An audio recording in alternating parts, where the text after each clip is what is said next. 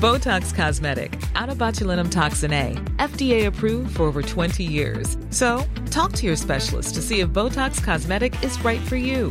For full prescribing information, including boxed warning, visit BotoxCosmetic.com or call 877-351-0300. Remember to ask for Botox Cosmetic by name. To see for yourself and learn more, visit BotoxCosmetic.com. That's BotoxCosmetic.com. Un monde meilleur, une société juste et heureuse. De tout temps, l'homme sait plus à imaginer cet idéal. Un rêve, une chimère, non, plutôt une utopie. Et qu'est-ce que c'est qu'un utopiste? Un utopiste perçoit les choses autrement. Il a une conviction intérieure que les autres n'ont pas. Je me suis trouvé une mission dans la vie sauver le monde. Rien que ça. Le pouvoir produisant du bien. Un monde parfait. Utopia, hashtag 6, soyez les bienvenus à bord d'un nouvel épisode de cette série sonore qui nous emmène au cœur de nos contradictions pour mieux entrevoir notre futur. Merci pour votre fidélité à ce podcast et, d'ailleurs pour votre participation active puisque nous recevons régulièrement vos propositions de thèmes euh, sur le mail de Radio Grande Contrôle et grâce à vous nous allons pouvoir euh, enrichir la série avec de nouveaux numéros à produire après l'été. Comme toujours, ce podcast est coproduit avec nos amis de Future Brand, une agence de stratégie, de marque et de design. Et chez Future Brand, ils sont convaincus que les marques ont ce pouvoir d'influencer notre vision du monde et qu'elles ont donc la responsabilité de tout faire pour œuvrer à un futur positif. Rêver aujourd'hui le monde de demain, construire des utopies qui pourraient devenir nos réalités, c'est tout le cœur de leur travail et de nos émissions. Et alors la nouvelle contradiction dont nous allons parler porte sur le sens, le sens que l'on donne à nos existences, être en quête de sens, se trouver une place sur Terre, tenter de, de suivre des valeurs, de tenir le cap. Ça, c'est le bon côté de la pièce et euh, c'est un petit peu aussi la montagne à gravir. De l'autre côté, nous avons la distraction, cette facilité à nous laisser happer, à nous laisser euh, emprunter euh, un autre chemin de traverse qui a l'air si beau. Et puis cette distraction sous toutes ses formes, elle nous fait du bien, elle nous détend, elle nous relâche, elle nous empêche de penser aussi parfois. Elle nous rendrait même accro. Comment composer avec tout ça? La quête de sens et notre dépendance à la distraction peuvent-elles trouver un terrain d'entente? Pour en parler au micro, trois invités, trois profils variés. Eric Metzger, vous découvrez peut-être son nom aujourd'hui, mais son prénom, vous le connaissez bien puisque c'est la moitié du duo Eric et Quentin qui officie dans Quotidien avec Yann Barthès et leur pastille humoristique sur l'actualité. Bonjour Eric. Bonjour. Comment on vous distingue de Quentin euh, habituellement? Je suis petit. Les yeux bleus aussi. Les yeux bleus, Les je yeux bleus quand même. Moi, je suis surtout petit. hein. De loin, c'est mieux sur. euh, Lui est très grand et moi, je suis euh, plus petit. L'aventure a commencé à l'époque du, du petit journal Ouais. sur Canal. Mais Eric Metzger, c'est aussi un écrivain et un auteur à succès avec euh, quatre romans Ouais, tout à fait. publiés chez Gallimard tous. Ouais, collection L'Arpenteur. Et avec vous, nous allons parler un petit peu de cette dualité dans votre, dans votre métier et, et dans vos deux vies, j'allais dire. Il n'y en a pas que deux, mais on va notamment parler de ça. À vos côtés, Denis Maillard. Bonjour Denis. Bonjour. cofondateur de l'agence Temps commun, une agence de conseil qui euh, utilise entre autres la philosophie pour accompagner les organisations, euh, les entreprises, institutions, associations face aux impacts euh, des changements sociétaux. Et vous allez nous parler du sujet notamment dans l'univers du travail. Et enfin, Myrtille Daburon. Bonjour, Bonjour. Myrtille, un des piliers de, de cette émission, stratégie directeur chez Future Brand, partenaire de cette émission. Vous étudiez euh, ces sujets pour le compte des marques. On va commencer à chaque fois avec une fiction qui nous projette dans le sujet. Alors j'irai pas par quatre chemins. J'adore. Ça me rassure, j'ai mis tellement de moi là-dedans. Et ça se voit. Non mais vraiment, ça m'a bouleversé, ça m'a fait réfléchir, ça m'a, ça m'a presque donné envie de tout plaquer pour vivre la même aventure qu'Aurélie, tu vois. Non mais quelle femme. C'est encore une ado. Hein. Oui, mais quelle maturité. Se poser si jeune la question du sens de la vie. Et le courage. Être capable de tout quitter comme ça sur un coup de tête pour lutter contre la déforestation en Amazonie. C'est pas vraiment un coup de tête, euh, c'est plutôt mûrement réfléchi. À l'image de la jeunesse d'aujourd'hui qui cherche un sens à donner à leur existence. L'idée du film est venue pendant un stage de méditation. Dans le silence, tout est devenu clair. Le silence, c'est ça. Très important le silence. Très peu de dialogue dans ton film et pourtant, on ressent tout, tu vois. On est avec elle. Mieux, on est elle. Par moments, j'étais obligée de fermer le scénario tellement j'étais émue. La confrontation avec la loutre. Elle n'avait jamais vu de loutre, c'est une gamine de la ville. Et elle comprend, au-delà des différences entre elle et la loutre. Elle comprend que la loutre, c'est aussi une mère et... Non mais c'est...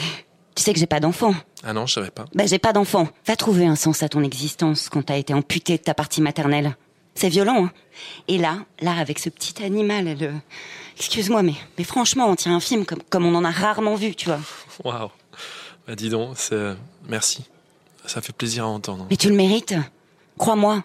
Je suis pas du genre à flagorner les auteurs, mais là, là, on est tellement loin de la merde qu'on produit généralement, ces comédies insipides, là, franchement. À la sortie de ton film, les gens, ils vont prendre conscience de la vacuité de toute chose, de l'éphémère, du vide qui nous habite. J'en suis encore toute retournée, tu vois.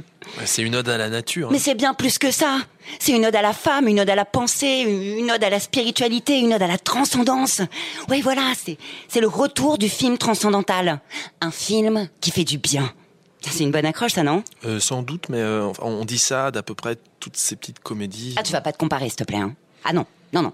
Là, c'est un film qui fait vraiment du bien. Un film qui fait vraiment du bien. C'est pas mal, ça, non? Euh, C'est un peu tôt, non, pour imaginer. Ouais, ouais, t'as raison, t'as raison. Mais bon, c'est important quand même, l'accroche. Hein. Bien sûr. Et t'as pensé à qui, alors, pour la femme? L'ado? Euh, Ben, c'est une ado, donc j'imagine qu'on va faire un casting d'ado. Mhm, mhm. Ah, C'est un gros film, quand même. Hein. Un film de voyage, un film puissant. D'ailleurs, moi, en, le lisant, j'ai imaginé une femme. Une jeune femme, ouais, mais une femme. Je trouve que ça enlèverait le côté crise d'ado, tu vois. Elle en a marre de ses parents, elle part au Brésil. Bon, je dirais pas que c'est déjà vu, mais quand même. Alors qu'une femme, mûre, avec homme et enfant, et qui trouve sa vie mais mortellement ennuyeuse et vide, tu vois. Imagine, Marion Cotillard, par exemple. Euh, ben, il y a quand même toute une problématique avec son père et sa mère, adeptes du consumérisme. Mhm. Et alors? Moi j'ai 48 ans et tu crois que j'en ai fini avec le problème des parents? Non, non, non. Tu veux que je te dise combien me coûte leur maison de retraite? Euh, Non, crois-moi, Marion, Marion, Marion je la connais, elle est très nature, elle va adorer. Et immédiatement le film il prend son envol, tu vois. Marion Cotillard, comme vous ne l'avez jamais vu. Bien sûr, faudra réécrire quelques scènes pour l'ajuster, mais... faut que je me fasse encore à l'idée, là. Bien sûr, bien sûr, mais prends tout ton temps. Et alors pour le sidekick, t'as pensé à qui? Le sidekick. Ah oui, l'alter ego. Euh, ben, l'idée, c'est qu'elle est seule. Elle cherche sa vérité. À la quête, c'est le titre. Ouais, ouais. D'ailleurs c'est un peu léger, tu vois, comme titre, non? C'est un des plus beaux mots de la langue française. Ouais, bah concombre aussi, c'est pas mal, tu vois, mais on va pas appeler ton film concombre. non, non, la quête, c'est trop vague. Vous préférez euh, la quête intérieure? Ah non, tu te fous de moi là, non? Tu vois des gens aller voir la quête intérieure Non, non, les gens, ils vont au cinéma pour se distraire, pas pour se prendre la tête. Donc l'idée, c'est de les amener voir ton film en disant Ah, je vais passer un bon moment. Et une fois qu'on les a accrochés au fauteuil, tu vois, bam, on leur fait le coup du transcendantal. Mais pour ça, il faut que l'affiche leur parle. Et qu'est-ce qui fait parler une affiche? Qu'est-ce qui fait de parler une affiche? Les comédiens, tu vois. Marion Cotillard et euh, Cadmerade. Cadmerade. Mais ouais, par exemple. Mais ça peut être Dubosc ou Danny Boone. Danny et Marion. Ça direct de la gueule, tu vois.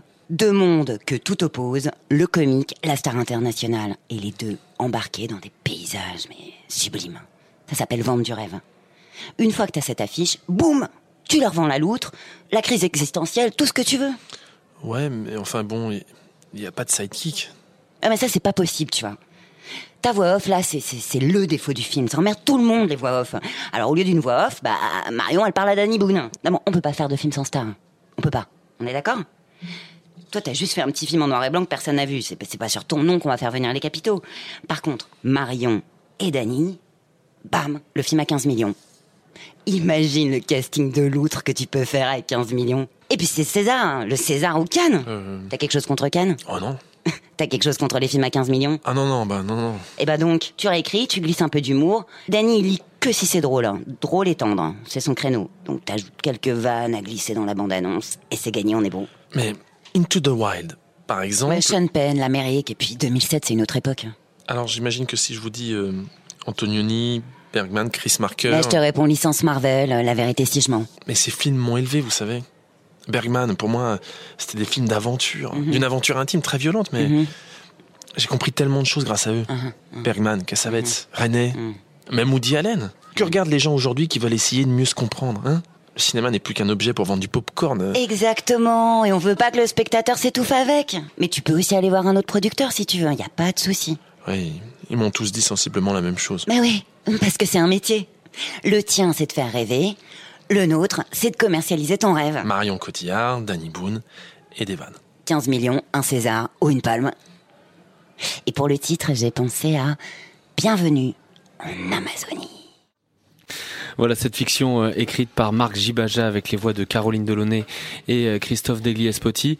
Un mot sur ce que vous venez d'entendre, sur ce que ça fait naître en vous comme réaction, hein, ce dialogue entre un réalisateur qui est porté par son projet, qui qui veut pas le dénaturer, et cette productrice qui qui lui vend en disant c'est génial, et puis en fait on se rend compte qu'elle a rien compris du sujet. Denis Maillard. Oui, Enfin, c'est assez. le- Enfin, l'opposition, l'opposition est, est- est- est sympa, elle est, elle- elle est marrante. Mais euh, la- enfin, si on oppose d'un côté euh, la futilité, euh, sur des films euh, blockbusters, etc., et, et- et de l'autre du film d'auteur, la manière dont c'est vu, le, la quête de sens, c'est un peu chiant. Mm. Donc, je me dis, est-ce que la futilité, c'est pas que c'est plus vendeur, mais Mm. plus attrayant Ouais. Et est-ce que on peut pas faire de la quête de sens ou de la futilité une quête de sens ou de la quête de sens une futilité comme les le autres sujet quoi. comme ça, Ouais. ouais. Eric, euh, je suis tout à fait d'accord. Je pense qu'il faut pas transformer le- ce qui est futile est pas forcément chiant, ce qui est chiant est pas forcément intéressant, ce qui est voilà, c'est un peu de- bon, c'est c'est c'est bien, c'est bien fictionné, hein, mais après faut pas tomber dans les caricatures non plus. Ouais. On peut faire des Pour choses. vous, c'est un peu trop caricatural là?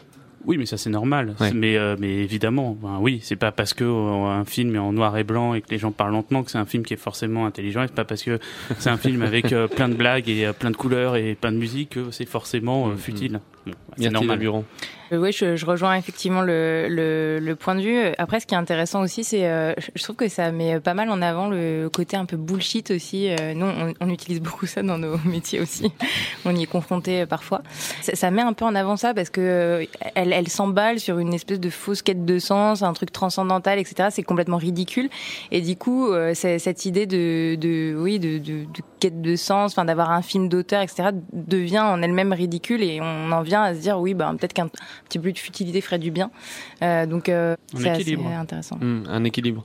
On va peut-être essayer, avant de, de- de commencer à débattre de cette contradiction, de, de définir déjà le sens. Chacun a sa propre définition du, du sens dans nos vies, euh, de la quête de sens. C'est quoi pour vous le sens, Denis Maillard? Le sens, je sais pas bien ce que c'est parce que j'entends deux choses. J'entends euh, la signification et j'entends la direction. Ouais. Et donc, euh, et à mon avis, il y, y a peut-être aussi d'autres euh, d'autres occurrences de- du mot. Euh, à partir de là, il y a de la confusion et que euh, ça peut devenir un objet de réflexion, un objet philosophique, parce que les, les mots, les mots ont, ont plusieurs sens, euh, précisément.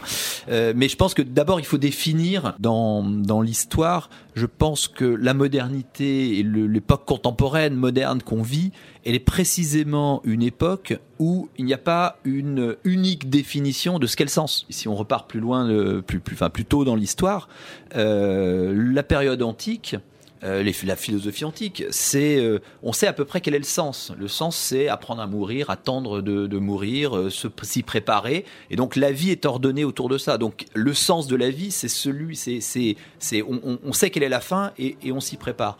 Après, quand on rentre dans la période moderne, le sens de la vie est beaucoup plus flou. Alors, on a un moment très intéressant qui est le moment Pascal.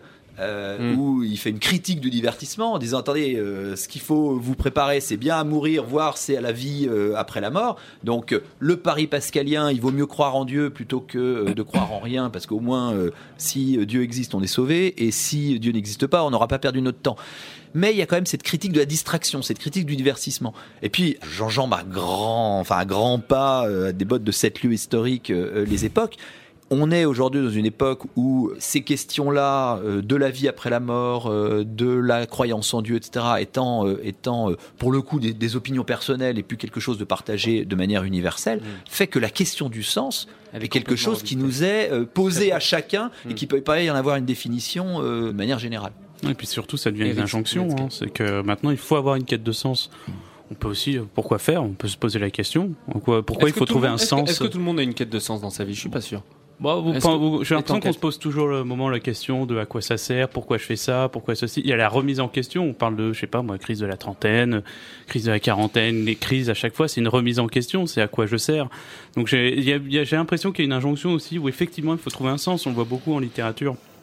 J'ai le sentiment, et pas d'ailleurs, euh, je dis en littérature, mais c'est pas que en littérature, on parle beaucoup de, de feel good, par exemple, des, des livres pour apprendre à aller mieux, pour se sentir mieux dans, dans la société. Donc, c'est vrai qu'il y a quelque chose où, euh, mais même très jeune, on nous dit qu'est-ce que qu'est-ce que tu veux faire plus tard? C'est aussi euh, quel Ouais. sens tu veux donner à ta vie d'une certaine manière. Donc, Comme si on devait le savoir très tôt. Exactement. Et c'est et alors que c'est probablement à la fin de sa vie qu'on découvre le sens de sa vie, ou encore et peut-être qu'on n'en découvre pas, on sait pas. Mm. Mais c'est vrai que c'est assez intéressant de se, de se poser la question déjà de pourquoi est-ce qu'on doit trouver un sens à sa vie? Et Eric, si je prends votre parcours, vous vous êtes fixé des objectifs, par exemple avec ce que vous faites Non, vous, vous l'aviez un- déjà mentalisé ça ou non, pas non, c'est un hasard, euh, c'est un hasard complet. La littérature moins, parce que ça c'était lié à ce que j'ai toujours aimé et Ouais. voulu faire. Toute la partie euh, médias, télé, etc. C'est un hasard complet. Et c'est drôle, mais c'était pas du justement, ça n'était pas une- un but ni une fin en soi. Donc euh, c'est du bonus, c'est rigolo, mais c'était pas du tout prévu. Il y avait pas de, j'ai pas fait d'école liée à ça. Enfin vraiment, ça n'avait rien à voir avec euh, mon parcours. Hmm. Myrtille, je sais que vous avez une, une, vous intéressez à la sémantique du mot distraction. Effectivement, ça m'a amusé de réfléchir aussi euh, juste à ce qu'on pouvait mettre euh, derrière. Et je me disais qu'il y avait quand même ce petit préfixe euh, 10 euh, Ouais. au départ qui quand même euh, nous rappelle, enfin va nous amener tout de suite des notions de d'absence, de différence, de séparation. Euh, et du coup. À l'inverse du sens où on pourrait euh, se dire que c'est euh, effectivement une direction, un cap qu'on va donner peut-être à notre vie, en tout cas une, route qu'on va essayer de, tracer. Euh, la distraction, elle est peut-être plus à comprendre comme un petit chemin de traverse qui peut-être nous amène aussi à un moment donné à re-rencontrer à nouveau euh, notre notre route. Je trouve ça en fait euh, assez euh, intéressant de le voir de le voir comme ça, comme un Et petit chemin de pourtant, distraction, c'est vrai que quand on parle de distraction, euh, être distrait, euh, se distraire de quelque chose, se laisser distraire par quelque chose, ça a souvent une connotation euh, négative. Mais c'est une connotation négative par rapport euh, aux obligations de concentration, euh, de résultats, de choses comme ça. Mais moi, je trouve que le mot distraction est tel que vous le définissez. Je trouve que c'est c'est un très beau mot. Ça veut dire qu'il y a un chemin et que on va s'en éloigner et que euh, euh, ça peut être ça peut être assimilé par exemple à de la flânerie, à un moment de suspension euh, par rapport au, au- au monde tel qu'il a et dans lequel on, on- on- prend une place, c'est un moment euh, un peu de, de suspension euh, dans lequel on va on va prendre on va prendre des chemins de traverse. Et euh, je crois que c'est Rimbaud qui, qui, qui dit ça que euh, finalement dans, dans le détour dans la distraction on, on arrive à rejoindre la vérité. Et je trouve Ouais, c'est ce qu'il essayait de faire avec euh, les illuminations ou une saison en enfer, non? C'était euh, passer aussi par les, les distractions et les choses les plus euh, extrêmes pour aller vers une quête de la vérité, non? Exactement. C'est-à-dire que je pense que, alors aujourd'hui, il y a un mot qui est qui qui est beaucoup employé, qui est très à la mode, qui est la sérendipité. C'est-à-dire que c'est découvrir des choses auxquelles on s'attendait pas. Et, et- et je crois que effectivement, c'est c'est une disposition d'esprit, la distraction, qui est euh, intéressante. Après, il y a des il y a des difficultés. Il y a, il y la distraction, c'est proche de la dyspraxie. La dyspraxie, c'est aussi euh, ne pas arriver euh, à se concentrer jamais et être en permanence dans la distraction. Être en permanence là-dedans, ça devient plus une difficulté qu'une solution. mais, mais justement, est-ce que la distraction, c'est pas lié à une temporalité très courte? Quand vous disiez un petit chemin de traverse, et par rapport à, à la différence que vous faites avec l'autre mot que vous allez répéter parce que je l'ai pas retenu. La dyspraxie. Euh, dyspraxie qui a l'air d'être euh, d'une temporalité beaucoup plus longue, justement. J'ai l'impression que la distraction, c'est un moment de, on a toujours un moment de distraction. La distraction ne dure pas longtemps. Par exemple, quand on, on estime se distraire en regardant pendant longtemps quelque chose, je sais pas si on est finalement distrait tant que ça. Est-ce que vous êtes de ceux qui pensent qu'on est en train, et notamment euh, j'en- j'entends l'ancienne génération qui dit mais on est en train de, de, de faire des, des, des, des jeunes qui sont abrutis, qui sont constamment distraits, qui ne sont pas capables d'avoir deux minutes d'attention. Est-ce que vous êtes d'accord avec ça Absolument pas. Je, suis- non, je suis pas du tout d'accord. Enfin, je suis pas du tout d'accord avec le fait de faire porter à la jeunesse euh, l'ensemble des mots ou l'ensemble des solutions de la société. Euh, là, tout à l'heure dans la fiction, c'était maintenant, c'est de dire oui, les jeunes, ils ont une quête de sens. Voilà, ils ont une quête de sens, très bien. Euh, et, et dans la question, euh, même si euh, vous, vous, vous ne l'endossez pas, j'imagine, euh, là, euh, ils sont plus capables de rien du tout parce qu'ils sont abrutis et distraits en permanence. Et moi, j'aime bien la notion d'effectivement de, de, il y, y a un côté éphémère, il y a un Mhm. côté momentané à la distraction. Il y a des soucis, mais qui sont pas forcément liés à la jeunesse. Moi-même, je suis en permanence distrait par euh, par Ah. C'est- ça va être quoi comment votre dire, péché les mignon à sollici- vous les sollicitations de mon téléphone portable entre SMS, réseaux sociaux et autres et autres choses comme ça. Et donc voilà, faisons attention de pas porter, de faire porter à la jeunesse euh, absolument toute cette société. Elle a bon dos, la jeunesse. Hein. non, mais c'est vrai qu'à chaque fois, Oui, c'est à chaque fois, c'est les mêmes fois, On va les engueuler, on va dire c'est de leur faute, ceci, cela. Moi, j'ai vu plein de, j'allais dire, d'adultes, de, même de vieux être accros à leur portable et à jouer, à, à couper des fruits sur leur portable et l'écran de leur portable dans le métro. Hein, donc, euh, Mais vous la ressentez cette lutte interne qu'il y a en nous au quotidien entre, on va dire, euh, une quête qu'on a au quotidien. Je vais essayer de faire ci, il faut que je fasse ça parce que j'aimerais coller à, à ces valeurs que je me fixe et en même temps se laisser aller. Cette, j'allais dire même, euh, il y a une forme de, de, de, de dépendance à la distraction avec des choses quelquefois qui, qui, pour le coup, ne nous amènent rien, enfin ne viennent pas nous nourrir, mais qui viennent purement nous distraire. Mais je sais pas si c'est de la distraction finalement ça aussi. Je me demande si c'est pas juste être accro ou autre chose. Là je lisais le 1 l'hebdo sur Facebook qui est hyper bien. Et euh, effectivement, ils parlent du- de, de, de la manière dont on, on devient accro et comment ils ont rendu l'application, par exemple Facebook, comment on a été rendu accro en faisant le, le, le test sur une souris. Alors ils font une souris euh, qui est dans un laboratoire et si on, elle, elle appuie sur un bouton, elle attend de quantité de nourriture à chaque fois la même qui arrive. Bon, puis après ils changent le- juste le principe. La souris a bien compris, elle appuie euh, régulièrement, une fois par jour, deux fois par jour sur son bouton, elle a mangé. Et quand ils changent la quantité de nourriture et que ça devient aléatoire, la souris elle appuie tout le temps. Elle devient parce qu'elle sait pas ce qu'elle va voir et c'est exactement ce qui se passe avec nous et les réseaux sociaux. Moi je suis pas sûr que ce soit de la distraction, c'est comme rester sur Netflix pendant des heures. Je suis C'est pour moi, la distraction, c'est de l'inattention. C'est on est distrait par quelque chose. Encore une fois, Mm. on se disait, c'est un- c'est une temporalité qui me paraît beaucoup plus courte. On va être distrait, je vais tourner la tête, euh, il va y avoir Roland Garros d'un coup, je vais regarder un point, je vais revenir, un cri va m'attirer, euh, attirer mon attention. Ça, pour moi, c'est une, une- une forme de distraction. Une longue distraction, est-ce que c'est pas plutôt un divertissement à ce moment-là? C'est autre chose encore, à mon avis. hein.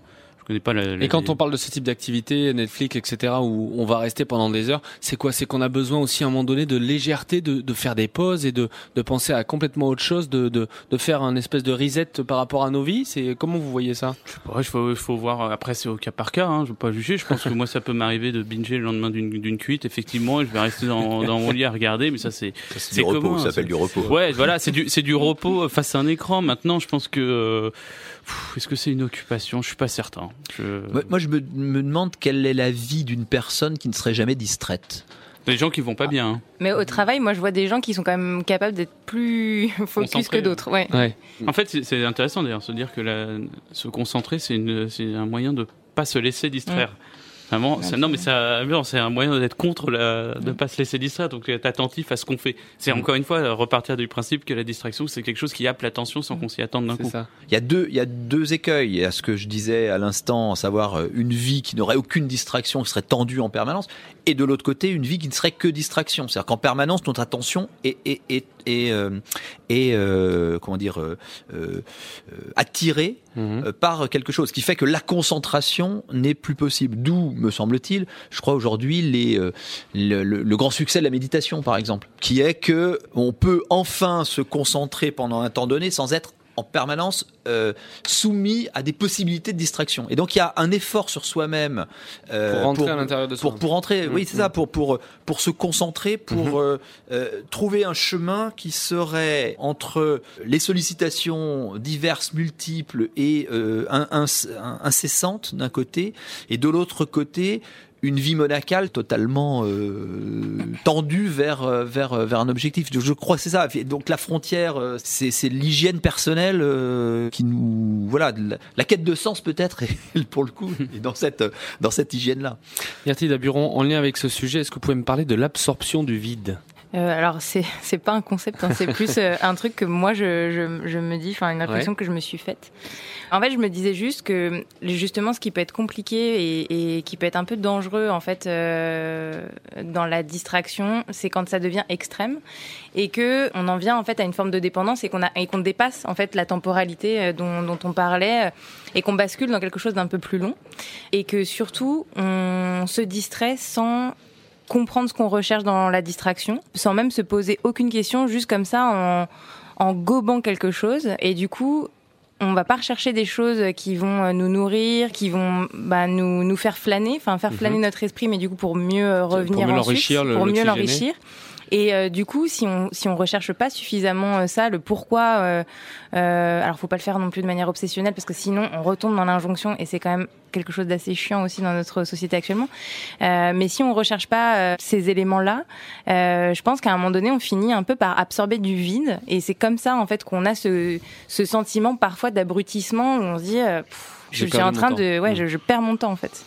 Un roi sans divertissement est un homme plein de misère, pouvait-on lire euh, à la dernière page du, du livre de Giono en empruntant ce- cette phrase à, à Blaise Pascal. L'ennui aujourd'hui, c'est plus vraiment un souci parce que la distraction, elle est, elle est partout. Les marques, les nouvelles technologies euh, jouent sur la peur de la solitude et nous poussent constamment aussi à nous divertir, Myrtille Daburon. Ouais, alors après, je suis pas sûre que ce soit euh, forcément euh, quelque chose qu'il faut voir de manière néfaste, euh, ni que ce soit euh, aussi binaire qu'on pourrait se le représenter. Euh, D'abord parce que euh, effectivement, euh, une, marque, elle va toujours avoir quelque chose quand même à raconter, un message à délivrer, des valeurs à transmettre, etc. Il faut quand même reconnaître que de manière générale, quand on passe par la distraction, par quelque chose de distrayant, de divertissant, le message va être plus facile. On va peut-être plus facilement euh, faire adhérer les gens à notre à notre message. Aujourd'hui, ce qui est super important, et on voit beaucoup d'articles fleurir à ce sujet actuellement, euh, c'est euh, vraiment de se poser la question euh, de sa raison d'être. Euh, Donc, de, en tant que marque, de se dire, ben voilà, au-delà du fait que oui, j'ai besoin de générer du profit, pourquoi je suis là? Pourquoi je pourquoi je fais ça? Quel est le sens de ce que je fais, Quel est le quel est le sens de ce que je fais? Et euh, le pendant de ça, ça va être de se dire, euh, bah, ensuite comment? Une fois que j'ai le pourquoi, comment et quelle expérience du coup je vais délivrer à mes consommateurs pour être sûr que je délivre correctement euh, mon, message. Et ça c'est quand même euh, c'est quand même central. C'est quelque chose qu'on nous on fait euh, au quotidien dans notre métier. Et il faut reconnaître que oui, le, le divertissement, c'est- toujours plus parlant. Je, je vois par exemple, euh, il y a euh, Heineken qui continue euh, encore à faire euh, défiler des attelages de chevaux dans les rues pour rappeler euh, la, la tradition, l'histoire, le fait qu'on est. Alors c'est plus facile de faire balader des, des chevaux comme ça qui s'appellent Jean-François, Freddy, René, etc.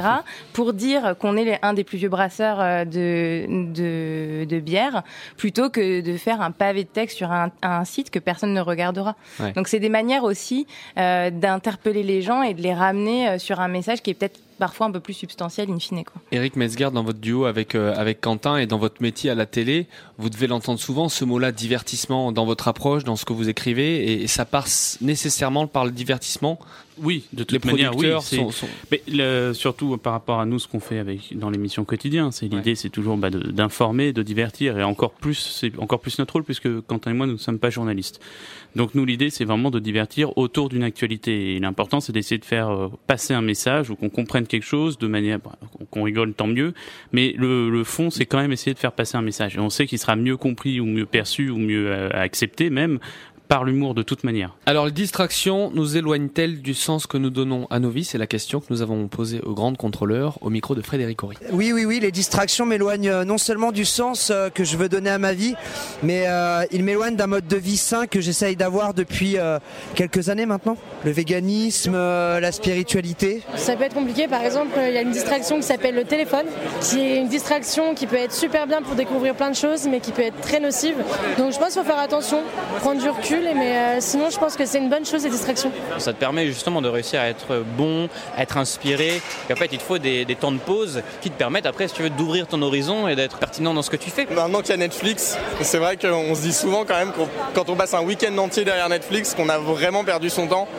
Et en même temps, on regrette pas trop parce que bon, c'était quand même vachement cool. Je pense qu'on peut pas dire qu'on fait rien quand on reste devant la télé. On perd pas vraiment son temps. Le but dans la vie est de bien vivre, pas forcément de se donner un but et d'arriver à ce but. Par exemple, regarder la télé. Moi, je regarde la télé le soir quand j'arrive, mais c'est une espèce de de besoin que j'ai d'enlever tous ces côtés de la journée de réflexion et de choses. C'est comme on nous dit, il faut pas manger de gras. Qu'est-ce qui est plus important? Moi, je préfère ne pas me poser ces questions-là et de regarder la télé plutôt que me dire ah ouais non mais là je m'éloigne de, de mon but dans la vie. Effectivement, on s'éloigne tout le temps de son but de la vie. Voilà les, les réponses variées et riches des grandes contrôleurs. Eric Il y Metzger. a quand même quelque chose de Ouais. grand, c'est qu'il compare le, le- le divertissement au gras. Donc, euh, le gras, c'est pas bon pour la santé. Se divertir, c'est pas nécessairement négatif. mais Il y en a un qui, Ah, dit du que bon le, gras le du divertissement c'est le gras et l'autre, le premier, qui dit que euh, il est vegan et que ça c'est vraiment un sens, Ouais. le sens. Mais lui, il avait euh, bu trop de bière. Ouais. Vous entendez quand même. hein, je- on va être très honnête, il avait un peu bu. Eric, donc on, on, vous connaît bien sûr par votre activité à, la télé avec Quotidien aujourd'hui, à l'époque avec le, le, petit journal et, et, ce duo Eric et Quentin. Mais vous êtes en train aussi de, de vous révéler aux yeux du grand public. Pour ceux qui s'intéressent à, à, la lecture, vous avez publié plusieurs romans chez Gallimard. Euh, la Nuit des 30, Adolphe a disparu. Et, et, alors il y a eu Les Orphées, mais c'est pas le Citadelle. dernier. Et La Citadelle, qui est votre dernier roman. Tout à fait. Si je grossis le trait, Eric, les livres c'est votre quête de sens et ils révèlent celui que vous êtes vraiment. Et la télé c'est quoi? C'est une distraction? Pourquoi pas euh, Après, je, on me pose beaucoup la question de savoir c'est quoi la différence entre le Eric de télé et le Eric de la télé. J'ai pas de, de réponse, c'est ce que c'est, et puis c'est, puis c'est comme ça. Mais euh, on peut, on peut voir ça de cette manière, ouais. Est-ce que vous, avez été comme... le même sérieux à faire les deux?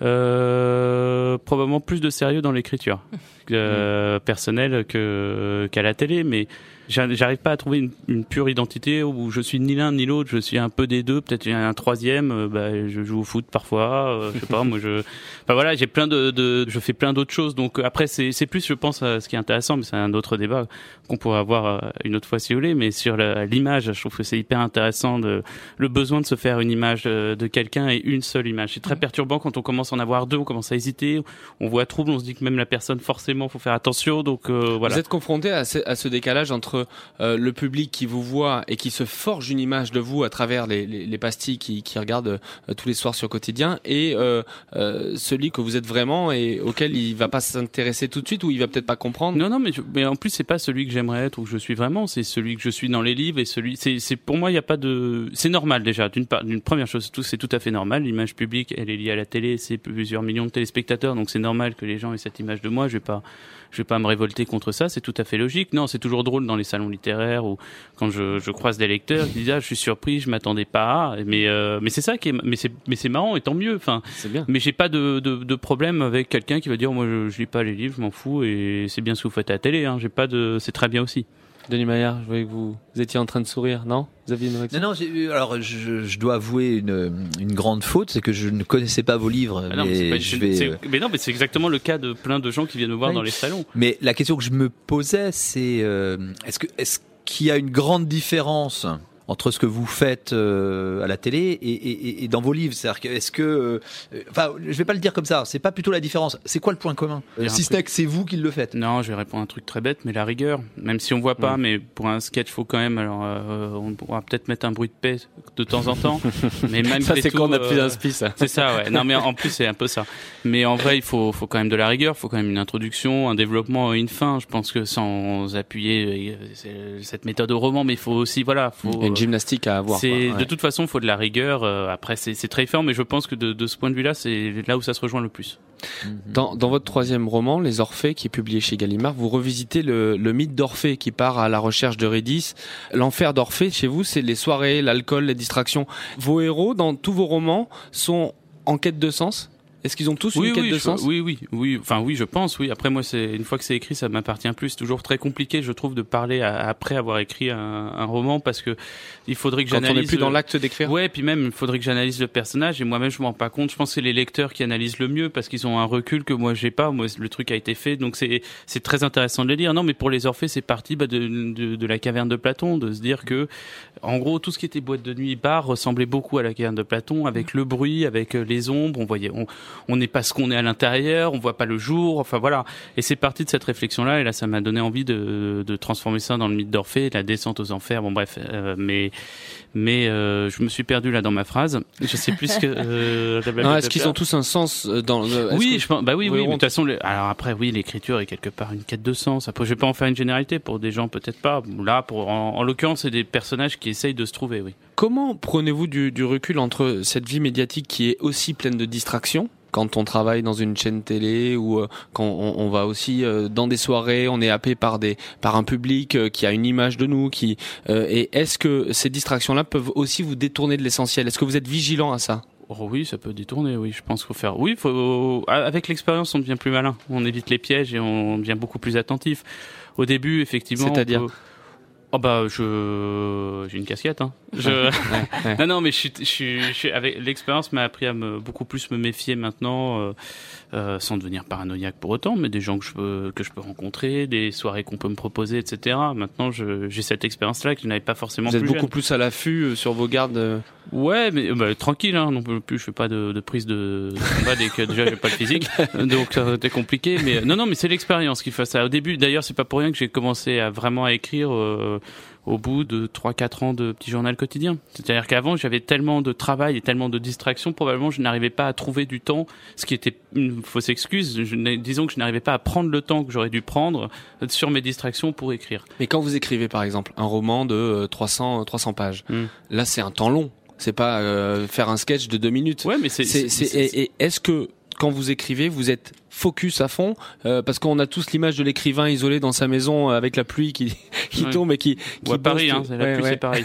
Euh, non, mais, mais- est-ce que vous laissez aussi des distractions quand vous écrivez? Ouais, mais je me suis offert un téléphone à clapper, par exemple, sans internet et tout, quand vraiment je veux écrire pour me, parce que j'ai un problème, euh, j'ai un problème avec mon téléphone hein, dans la tête mon smartphone, je veux dire, à toujours regarder, donc c'est une vraie distraction chiante pour le coup, mais euh, non, sinon c'est des séances de 2-3 heures, on coupe, on fait d'autres choses, euh, et même si c'est qu'une demi-heure, j'ai aussi appris ça en termes de discipline maintenant.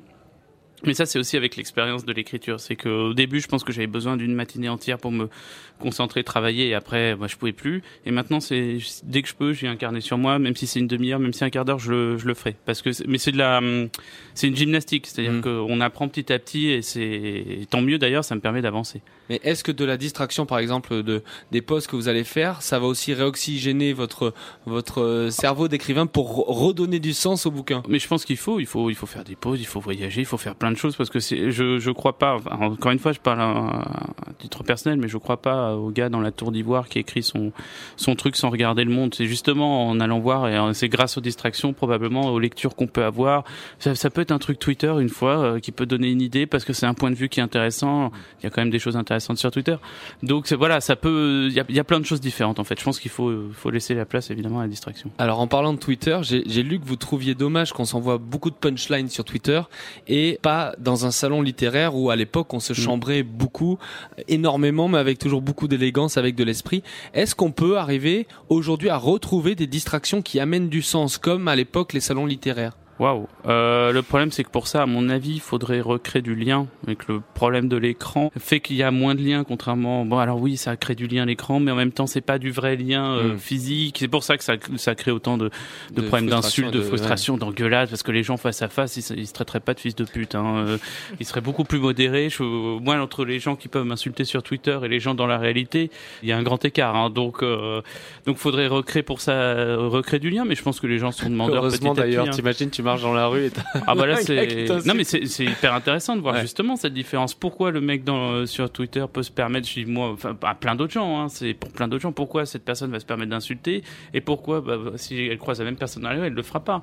Bon bah c'est ce que je regrette par exemple quand je parlais effectivement des salons littéraires en me disant euh, avant il y avait des belles des belles punchlines, c'était c'était beau, c'était de l'élégance, c'était une joute et il y avait, il y avait de l'envie dedans, il y avait un- il y avait- il y avait du respect quelque part. Maintenant bon c'est un peu bas du front mais ça peut recommencer. Mais même quand on voit la, si on compare par exemple la télé des années 70 et la télé d'aujourd'hui, quand on prend des émissions euh, euh, comme Apostrophe avec Bernard Pivot, euh, il y avait du clash, il y avait du divertissement, mais c'était, euh, il y avait derrière, on, on se couchait avec des, en ayant appris plein de choses, en s'étant confronté à, à plein de, de, de, pensées ou d'idées différentes et on se, on se couchait moins bête mais, quoi. mais le, le, le truc après, je faudrait analyser ça plus en profondeur. hein. J'aime beaucoup Apostrophe. hein. J'étais pas, mais j'ai les DVD, je regarde. Il y a des émissions super, mais je pense que euh, le média est devenu tellement de masse, il y a tellement de monde. C'est-à-dire qu'il faudrait voir combien de personnes regardaient Apostrophe à Mm. l'époque. Maintenant, c'est juste qu'il y a combien d'écrans de télé, etc. Enfin, le public est tellement plus nombreux que peut-être que peut-être Apostrophe maintenant fonctionnerait pas du tout. Peut-être qu'il y aurait 20 000 personnes à peine. Donc l'émission serait coupée au bout de deux semaines. Donc il y aurait pas Apostrophe. C'est ça aussi le problème, c'est qu'après il y a des enjeux, euh, euh, j'allais dire, de, de D'audience. financiers, euh, Mm. d'audience. Euh, Enfin, on en sort- c'est- malheureusement, on n'en sort plus. C'est tout le problème de, de de gens qui se plaignent de faire des choses intéressantes. Et bon, bah voilà. Après, c'est le, c'est aussi le, le la responsabilité du public. On peut pas que accuser euh, le média, le truc machin. hein. C'est aussi le public qui accepte ça, le fameux Mm. euh, temps de cerveau ou de je pose mon cerveau, comme quelqu'un, comme le monsieur avec le gras qui disait qu'il regardait la télé. On peut aussi regarder des choses intéressantes à la télé. On n'est pas obligé de dire. Moi, j'ai entendu quelqu'un un jour qui me disait, euh, je, je- moi, j'aime bien regarder telle émission parce que je pose mon cerveau et ça me permet de pas réfléchir. Bah, c'est dommage parce qu'on peut aussi regarder des choses hyper intéressantes, réfléchir, mais que ce soit divertissant. C'est pas grave. Donc voilà, c'est un peu aussi des raccourcis. hein, C'est le, le super sketch de Blanche Gardin euh, Ouais. sur euh, la, la merdologie, quoi. Mmh. Non, mais ça, Les gens super. qui sont trop contents de regarder de la merde et qui se disent, bah oui, je, je suis merdologue. Non, mais, mais en, en plus, son propos, il est hyper vrai. Et Myrtille Daburon, euh, parfois de la distraction peut aussi naître le sens de certaines vies. Quand on pense à certains euh, youtubeurs, par exemple, qui ont fait de leur euh, d'un divertissement leur travail et, et quel- quelque part leur leur euh, une quête, quoi. Bah, en, en tout cas, c'est effectivement ce que je me dis. Encore une fois, en ayant en tête cette idée de petit chemin de traverse qui nous qui nous ramène sur une route qui nous convient. Parce que je rebondis juste sur un- un- une chose qu'on a dite euh, au début et qui était intéressante, je trouve, c'est qu'effectivement, c'est pas tant la question de quel est le sens de la vie, mais c'est quel est le sens pour moi, enfin, et, et le sens d'ailleurs à un instant T, hein, c'est le sens à 30 ans n'est pas celui à 50, etc., etc. Euh, et du coup, euh, et du coup, je pense que euh, je me suis perdue dans ma phrase, moi aussi. Ah, bah, bienvenue au club. J'ai j'ai eu le même truc. Faut dire qu'il y a de l'ambiance à côté de nous. Je lance une corde. euh. J'ai- ouais, voilà, c'est la distraction. On est distrait par le Euh, bruit aussi pour tout vous dire. On est au Grand Contrôle en plein Roland Garros, mais il y a du monde. Juste euh, intervenir par rapport à ce que vous disiez, ça vous fera peut-être Ouais. en même temps retrouver euh, le fil de, de- de votre pensée. La question était, finalement, le- en prenant l'exemple des youtubeurs, Ah oui, voilà. euh, ils, font, ils font quelque chose de futile, mais ils ont trouvé un sens puisqu'ils ont un travail. Et je, je crois que, pour le coup, je suis pas sûr qu'on puisse dire qu'ils ont trouvé un sens parce qu'on en, finalement on n'en sait rien. C'est un peu ce que vous disiez sur, euh, c'est quelque chose d'assez personnel. Mais je crois que s'ils ont un revenu et si euh, finalement ça devient une activité pour eux et un travail, là je crois qu'il y a quelque chose qui est de l'ordre du sens, c'est que il me semble le travail, euh, me semble-t-il, porte son sens en lui-même, c'est-à-dire que euh, faire quelque chose, euh, travailler, œuvrer, transformer, etc. C'est un sens. Et je crois que je serais pas d'accord pour dire que le youtubeur, parce qu'il est connu, il, il est rémunéré, etc., euh, a trouvé un sens, ou on n'en sait rien. Hmm. Mais néanmoins, il y a quand même quelque chose de l'ordre du sens, puisque euh, c'est un travail et que quand bien même ça serait considéré comme futile, il va le faire sérieusement. Et puis c'est pas nécessairement futile en soi en plus. Ouais. C'est pas nécessairement Il y a des- futile. Moi, il y a des je- trucs Ah oui, intéressants, il y a des trucs Bien sûr, super. tout euh, à fait. Je vois deux choses euh, là, justement, Merci. sur lesquelles rebondir. La première, c'est effectivement que c'est intéressant de parler de cette idée de futilité, parce que euh, je pense que parfois aussi, on peut avoir euh, tendance. En fait, la question, c'est est-ce qu'il y a des distractions qui sont plus nobles que d'autres Mm. Ça, c'est une question qui est euh, centrale euh, dans notre société aujourd'hui. Et la question de la diabolisation, du coup, elle est, euh, enfin, c'est un corollaire, hein, mais elle, elle est aussi assez importante. Ça veut dire que naturellement, on va se dire, ah bah oui, c'est un youtubeur, donc en fait, il passe sa journée à faire des, des conneries, et, et voilà. Peut-être qu'en fait, euh, c'est une tendance de diabolisation euh, parce que c'est des choses qui nous échappent et que complètement. c'est euh, absolument pas de, de la futilité. Enfin, c'est de la futilité peut-être pour certaines certains, personnes, ouais. mais pas pour d'autres. Mm, mm, mm. Donc ça, c'est le premier point. Et le deuxième, sur le travail. J'ai en tête une interview entre Squeezie et Thierry Ardisson Ouais, qui avait ouais, été. C'était exactement vraiment ça. le dialogue de sourds. exactement Voilà, ça. exa- qui était- exactement. et Squeezie avait hyper bien répondu. Ah oui. il, avait été, il était resté calme. Il était. Mm. Franchement, Ardisson il ne comprenait pas en fait comment malin, on hein. pouvait gagner de l'argent Mm. en faisant des, vidéos sur les jeux vidéo. et puis c'était, c'était, même méchant. C'était hein, un peu, il le vannait, mais en mode, Ardisson comprenait pas débile, ça, hein. mais c'était limite. Non, mais en fait, c'était un truc générationnel. On voyait que c'était vraiment deux générations. Je trouve que Squeezie a été hyper élégant pour le coup parce qu'il a, il a, franchement, il a, rép- il a répondu Ouais, clairement. Il, a été assez carré, tranquille. Il s'est pas énervé, pas vexé. Denis Maillard, quand on s'intéresse aux métiers qu'il y a dans l'entreprise euh, aujourd'hui, on se rend compte qu'il y a tout un tas de métiers euh, qui sont apparus au fil des années et qu'on appelle les bullshit jobs, hein, ces fameux métiers complètement inutiles et dont la boîte pourrait euh, bien se passer en fait. Que se passe-t-il quand on se rend compte que son travail et le travail que l'on fait n'a aucun sens? Qu'est-ce qui se passe quand son travail n'a aucun sens Euh, c'est- on, est, on, est, on est malheureux. Ça, Je- c'est les reconversions. hein. Ouais, Mm. alors euh, voilà, c'est-à-dire que après, euh, il y a, Mais il y a des gens euh, qui restent bloqués dans un boulot parce que Oui. ils, ils osent pas le quitter alors qu'il Oui. fait plus sens Alors, pour eux. Il y, a, il y a trois attitudes, c'est ce que dit euh, le sociologue américain Hirschman. Il dit face à une situation à laquelle on est en, en désaccord, il y a trois, il y a trois situations euh, exit, voice, loyalty. C'est exit, c'est je pars, euh, je switch, je m'en vais. Ça, c'est ce qu'on pourrait espérer pour pour le, le plus grand nombre. Voice, c'est je m'oppose, c'est-à-dire que je, je, je conteste, je gueule, voilà. Éventuellement, je me syndique, je, je je crée un rapport de force. Ça, c'est pas aujourd'hui ce qui est le plus le plus le plus majoritaire. Reste euh, loyalty, c'est-à-dire que bah, je fais le gros dos, j'essaye de rester. Et ce qu'on ce qu'on constate effectivement face face à, à, à un travail qui euh, peut être. euh, alors je vais revenir sur, sur la question des bullshit jobs vraiment, mais face à un travail dont on pourrait se dire euh, il a il a pas de il a pas d'utilité. Euh, effectivement, il y a, il y, a, il y a- il y a beaucoup de il y a beaucoup de, de, de souffrance. Il peut y avoir beaucoup de souffrance. Alors après sur la question des bullshit jobs, moi je suis un peu critique avec avec cette notion là, non pas dans la réfutation du fait que ça existe, parce que ça peut exister. Vous le disiez, il y a des métiers euh, qui euh, sont euh, faits essentiellement à base de reporting. Il faut remonter des chiffres, il faut enfin, qui n'ont pas forcément de sens en eux-mêmes et, d'utilité. Mais ce qui est compliqué derrière, c'est quelle vision du travail est-ce que ça véhicule Or, ça véhicule, me semble-t-il, pour faire très vite, une vision où, quand on est dans son travail, on est là pour consommer du travail. C'est pour avoir une, expérience ex- enfin, sensationnelle, sensorielle, euh, du, du travail, et que euh, il pourrait pas y avoir dans le travail quelque chose qui serait de l'ordre de l'ennui, quelque chose qui serait de l'ordre de la résistance du réel, quelque chose qui serait de l'ordre de collègues qui sont euh, un peu pénibles, euh, et donc il faudrait en permanence s'éclater. Et ça, je crois que c'est une notion un peu dangereuse parce que parce que le travail, c'est quelque chose qui se fait jamais seul. Euh, donc il y a d'autres. On est obligé de tenir compte des autres. On est obligé de tenir compte bah, de ce qu'ils sont. On est obligé de tenir compte du réel. On est obligé de tenir compte. Ça, ça, ça résiste. Ça résiste. Le travail, c'est vraiment prendre une situation à, à, à, bras le corps, on va dire, et puis euh, la transformer, et c'est pas fluide. Et donc le, le- derrière les bullshit jobs, il faut faire attention qu'il n'y ait pas euh, une idée d'extase du travail euh, qui, euh, me semble-t-il, peut être partagée, mais par un très petit nombre de personnes. L'expérience commune, c'est quand même un travail qui euh, a des moments euh, agréables, mais Mhm. aussi beaucoup de moments euh, Laborieux. Laborieux, Ouais. exactement. Parlons encore du divertissement dans l'entreprise. On a tous en tête des moments ou des salles ou des les tables de ping-pong, hein, des moments de relâchement dans les startups, etc. En quoi le, le divertissement dans le travail aujourd'hui, il est quand même beaucoup plus présent. En quoi ça peut aussi amener du sens ou en tout cas même une- on va dire une meilleure efficacité au travail? On parle souvent de ça. Euh, c'est mais- pas la même chose. Le Ouais. sens et Ouais, c'est pas la l'efficacité, même chose, c'est pas la même chose. Euh, S'il s'agit de euh, avoir des moments de respiration, de faire, euh, de constituer des équipes, de pouvoir mieux se connaître, de avoir des moments de, pause agréables, etc. tout ça est fait pour plus de performance. Je pense pas que les divertissements entre guillemets euh, tels que vous les évoquez, que ce soit euh, euh, les euh, les voilà tout ce qui est de l'ordre du, du team building, soit lié à la quête de sens. C'est autre chose. Je crois que la quête de, de la sens, c'est là. Alors il y a, y, a, il y a deux éléments sur cette quête de sens. Je crois qu'on le disait tout à l'heure, la quête de sens, même dans le travail, elle est essentiellement personnelle.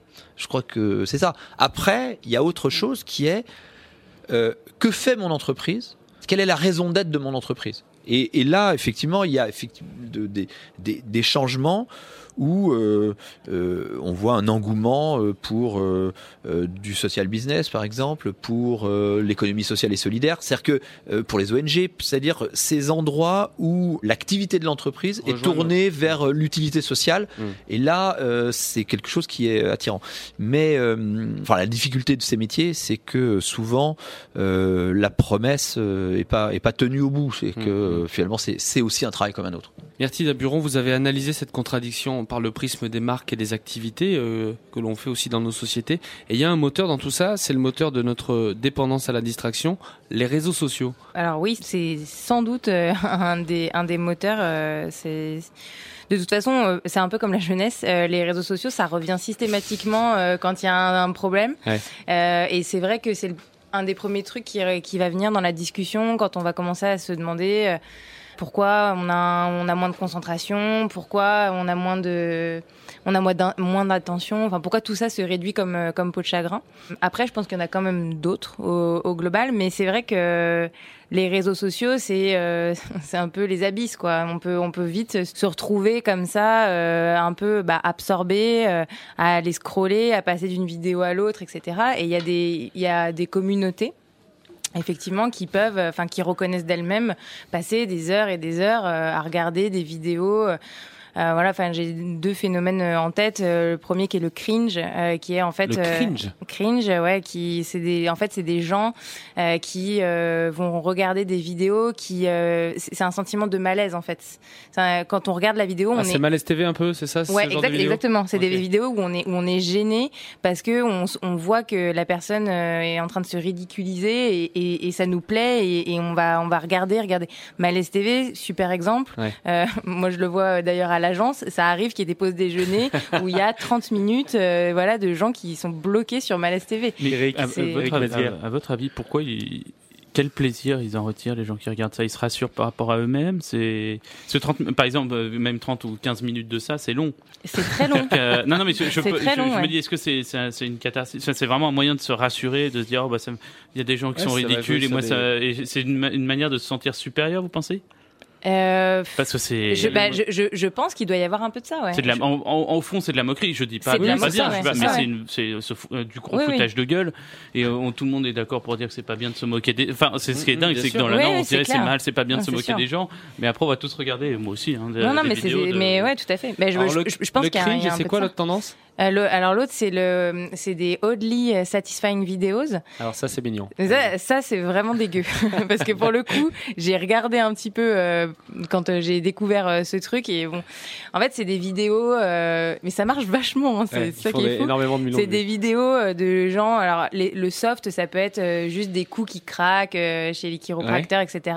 Mais ça peut être des boutons qui qu'on perce, des ongles tête, incarnés, des bouchons de cérumen. Et genre, après, c'est Ah, vrai, mais, je vous avoue, j'ai déjà bloqué là-dessus. le Ah bah fameux voilà. bouton euh, qui Ah bah est c'est- énorme et euh, il y a du pu qui sort pendant deux minutes. On se dit mais c'est pas possible, c'est pas possible. Ah ouais, bah alors voilà, moi ça je pourrais pas. Ouais, mais il y a des gens qui regardent. euh, Faut voilà, regarder qui des sont- volcans, qui faut sont regarder d'autres fascinés. choses. Là, c'est chaud quand même de regarder ça. qui- Mais vous avez tous un péché. Il y a, il y a forcément Et- des choses qu'on. Bah, en tout cas, en tout cas, effectivement, il y a pas mal de, quand on regarde un petit peu sur les communautés YouTube, il y a pas mal de commentaires où les gens disent, oh là là, mais oui, c'est, c'est pas normal, mais, Qu'est-ce qui euh, mais, nourrit mais ça, alors? C'est Ouais. irrésistible. Ouais, c'est ça. C'est irrésistible. Je, je peux pas trop répondre parce que je n'ai pas ce. En tout cas, c'est en train d'émerger. C'est en train d'émerger. Ouais. Et Euh, après, et après, bon, reste quand même la question. euh, on peut quand même se dire, oui, euh, est-ce que tous les combats sont légitimes? C'est-à-dire que bon, à un moment donné, enfin, il y a pas si longtemps que ça. euh, voilà, la blague, c'était de se dire, ah, c'est trop cool. Il y a une photo d'œuf euh, qui a battu euh, la, la photo de Kylie Jenner sur Instagram. Bon bah c'est super. Déjà on est ravi de l'apprendre. Après, euh, alors à la fois ça dénonce euh, quand même Ouais, mais euh, ils sont une pris au forme. piège du propre voilà, truc. exactement. Ça dénonce une dénoncer, en fait, ils retombent dans la, Exactement. la machine, quoi. ça dénonce une forme de ridicule de notre société. Et en même temps, moi, ce que je me dis quand je vois ça, c'est que le nombre de gens qui se sont engagés là-dedans, si on avait pu juste mobiliser ces gens-là dans. Pour des causes un petit ouais. peu plus engageantes, Mm. un peu comme quand on se Ah, dit, ça s'est voilà. fait avec le.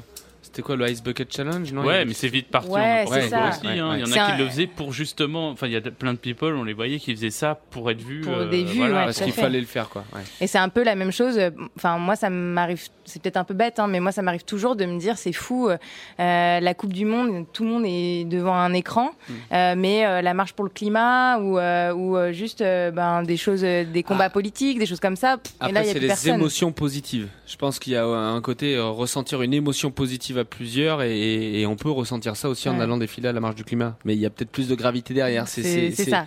Dès qu'un sujet est un peu grave, tout de suite. Exactement. ouais. Ouais. Dernière question pour vous trois. Un conseil, une idée pour euh, réconcilier ou pour dépasser cette contradiction entre la quête de sens dans nos vies et, euh, je vais dire, un, un rapport euh, au divertissement qui est. qui- Moi j'aime bien la position d'Andy qui est euh, faire euh, sérieusement les choses futiles et faire euh, légèrement les choses sérieuses. Pas mal, ça, c'est- il avait préparé celle-là. Eric J'ai pas retrouvé l'auteur. Ah, je, le téléphone a clapé. Non, mais c'est vrai parce Ouais. que grâce à lui, euh, on se laisse plus distraire par le smartphone et on peut être distrait par d'autres choses, du paysage, un truc dans la rue, etc. Et c'est con, mais Aujourd'hui, vous n'avez plus de smartphone. Si si, oh bah, ah bah si, je suis toxiqué quand même. Non, mais je- j'en ai un en plus à clapper qui me sert euh, quand je veux travailler. Je sais que je le prends celui-là, comme ça, ça m'évite souvent de regarder. Il y a que trois personnes qui ont mon autre numéro de téléphone en cas d'urgence. Mais je pense que c'est pas mauvais, parce que je suis complètement toxico hein, du, du On téléphone, l'est du smartphone. C'est un vrai problème. Donc le conseil, le téléphone à clapper. Très bien, on va relancer la, la mode avec ça. Ça ça Myrtille. coûte pas cher, en plus. Ouais, en plus. ouais. Euh, alors, euh, c'est marrant parce qu'on a parlé d'Aristote en début de d'émission. Du coup, moi, je me dis que quand même un truc qui est vraiment intéressant à garder en tête, c'est de peut-être de se souhaiter de rechercher la médiété en fait, donc de trouver le, point d'équilibre entre ben ce, ce sens qui est quand même souhaitable et euh, la distraction qui elle aussi est souhaitable. C'est-à-dire que là où euh, la quête de sens va devenir une injonction, ben, on est dans quelque chose qui de toute façon nuit à l'action. Ça n'est absolument pas moteur de, de raisonner comme ça. Et en plus c'est super chiant au global. Et de même euh, sur la distraction, voir en permanence la distraction comme un comme un truc euh, euh, diabolique euh, qui nous empêche de d'avancer, ça, ça n'est pas souhaitable non plus. Donc la médiété par rapport à ça, ça serait ce serait quand même euh, intéressant. Et, et comment? Euh, Sûrement en recherchant, comme je disais euh, au départ, de rechercher aussi des, sources de distraction qui vont nous nourrir et qui vont nous apporter quelque chose pour qu'on euh, revienne un petit peu sur euh, euh, sur notre chemin. Et après, il y a un concept que je trouve intéressant. Euh, pas forcément dans, dans l'ensemble, mais il y a un truc qui m'a qui m'a parlé là-dedans, euh, qui est celui de la résonance, euh, qui nous vient d'un sociologue allemand qui s'appelle Hartmut euh, Rosa. L'idée, c'est de se dire euh, qu'on va chercher de la résonance, et c'est-à-dire des choses euh, qui euh, vont euh, en fait nous toucher auxquelles on va pouvoir être réceptif et qui vont nous transformer. Et je pense que ce, ce truc de se dire je vais me rendre disponible à des choses qui vont me transformer et je vais me laisser euh, Happer par ça. je vais Mhm. me laisser happer par un truc positif de je peux me faire transformer. Euh, ça c'est euh, c'est plutôt euh, assez intéressant. Et puis de toute façon ça va dans un mouvement global de décroissance, euh, d'arrêter d'être toujours dans l'accumulation, le toujours plus, etc. Donc voilà, je, Ça se rejoint. je- Mais c'est vos conseils à, tous les trois. Merci à tous d'avoir participé à ce débat sur cette nouvelle contradiction entre quête de sens et distraction. J'espère que cela vous aura permis de nourrir votre propre avis sur le sujet. Un grand merci à tous les trois. Myrtille Daburon, merci Eric. Eric Merci. Mesguer, le dernier... euh, La le- Citadelle. La Citadelle, donc à découvrir chez Gallimard. Tout à fait, collection L'Arpenteur. Denis Maillard, vous aussi, vous avez un, un bouquin? Oui, Vous avez absolument. rédigé il y a pas longtemps? Absolument. Sur. euh, ça s'appelle Une colère française qui a rendu possible les Gilets jaunes. C'est une euh, tentative d'explication pourquoi un tel mouvement a été possible en France euh, en 2018. On peut le retrouver en librairie. chez Aux édi- éditions de l'Observatoire, dans toutes les bonnes librairies. Allez chez votre libraire. merci beaucoup et merci à, à Féfé Paturange qui réalise ce podcast. Un grand merci également à Charles Ferry et Fred Horry pour avoir préparé ce sixième numéro. À très vite pour de nouveaux horizons sur Utopia.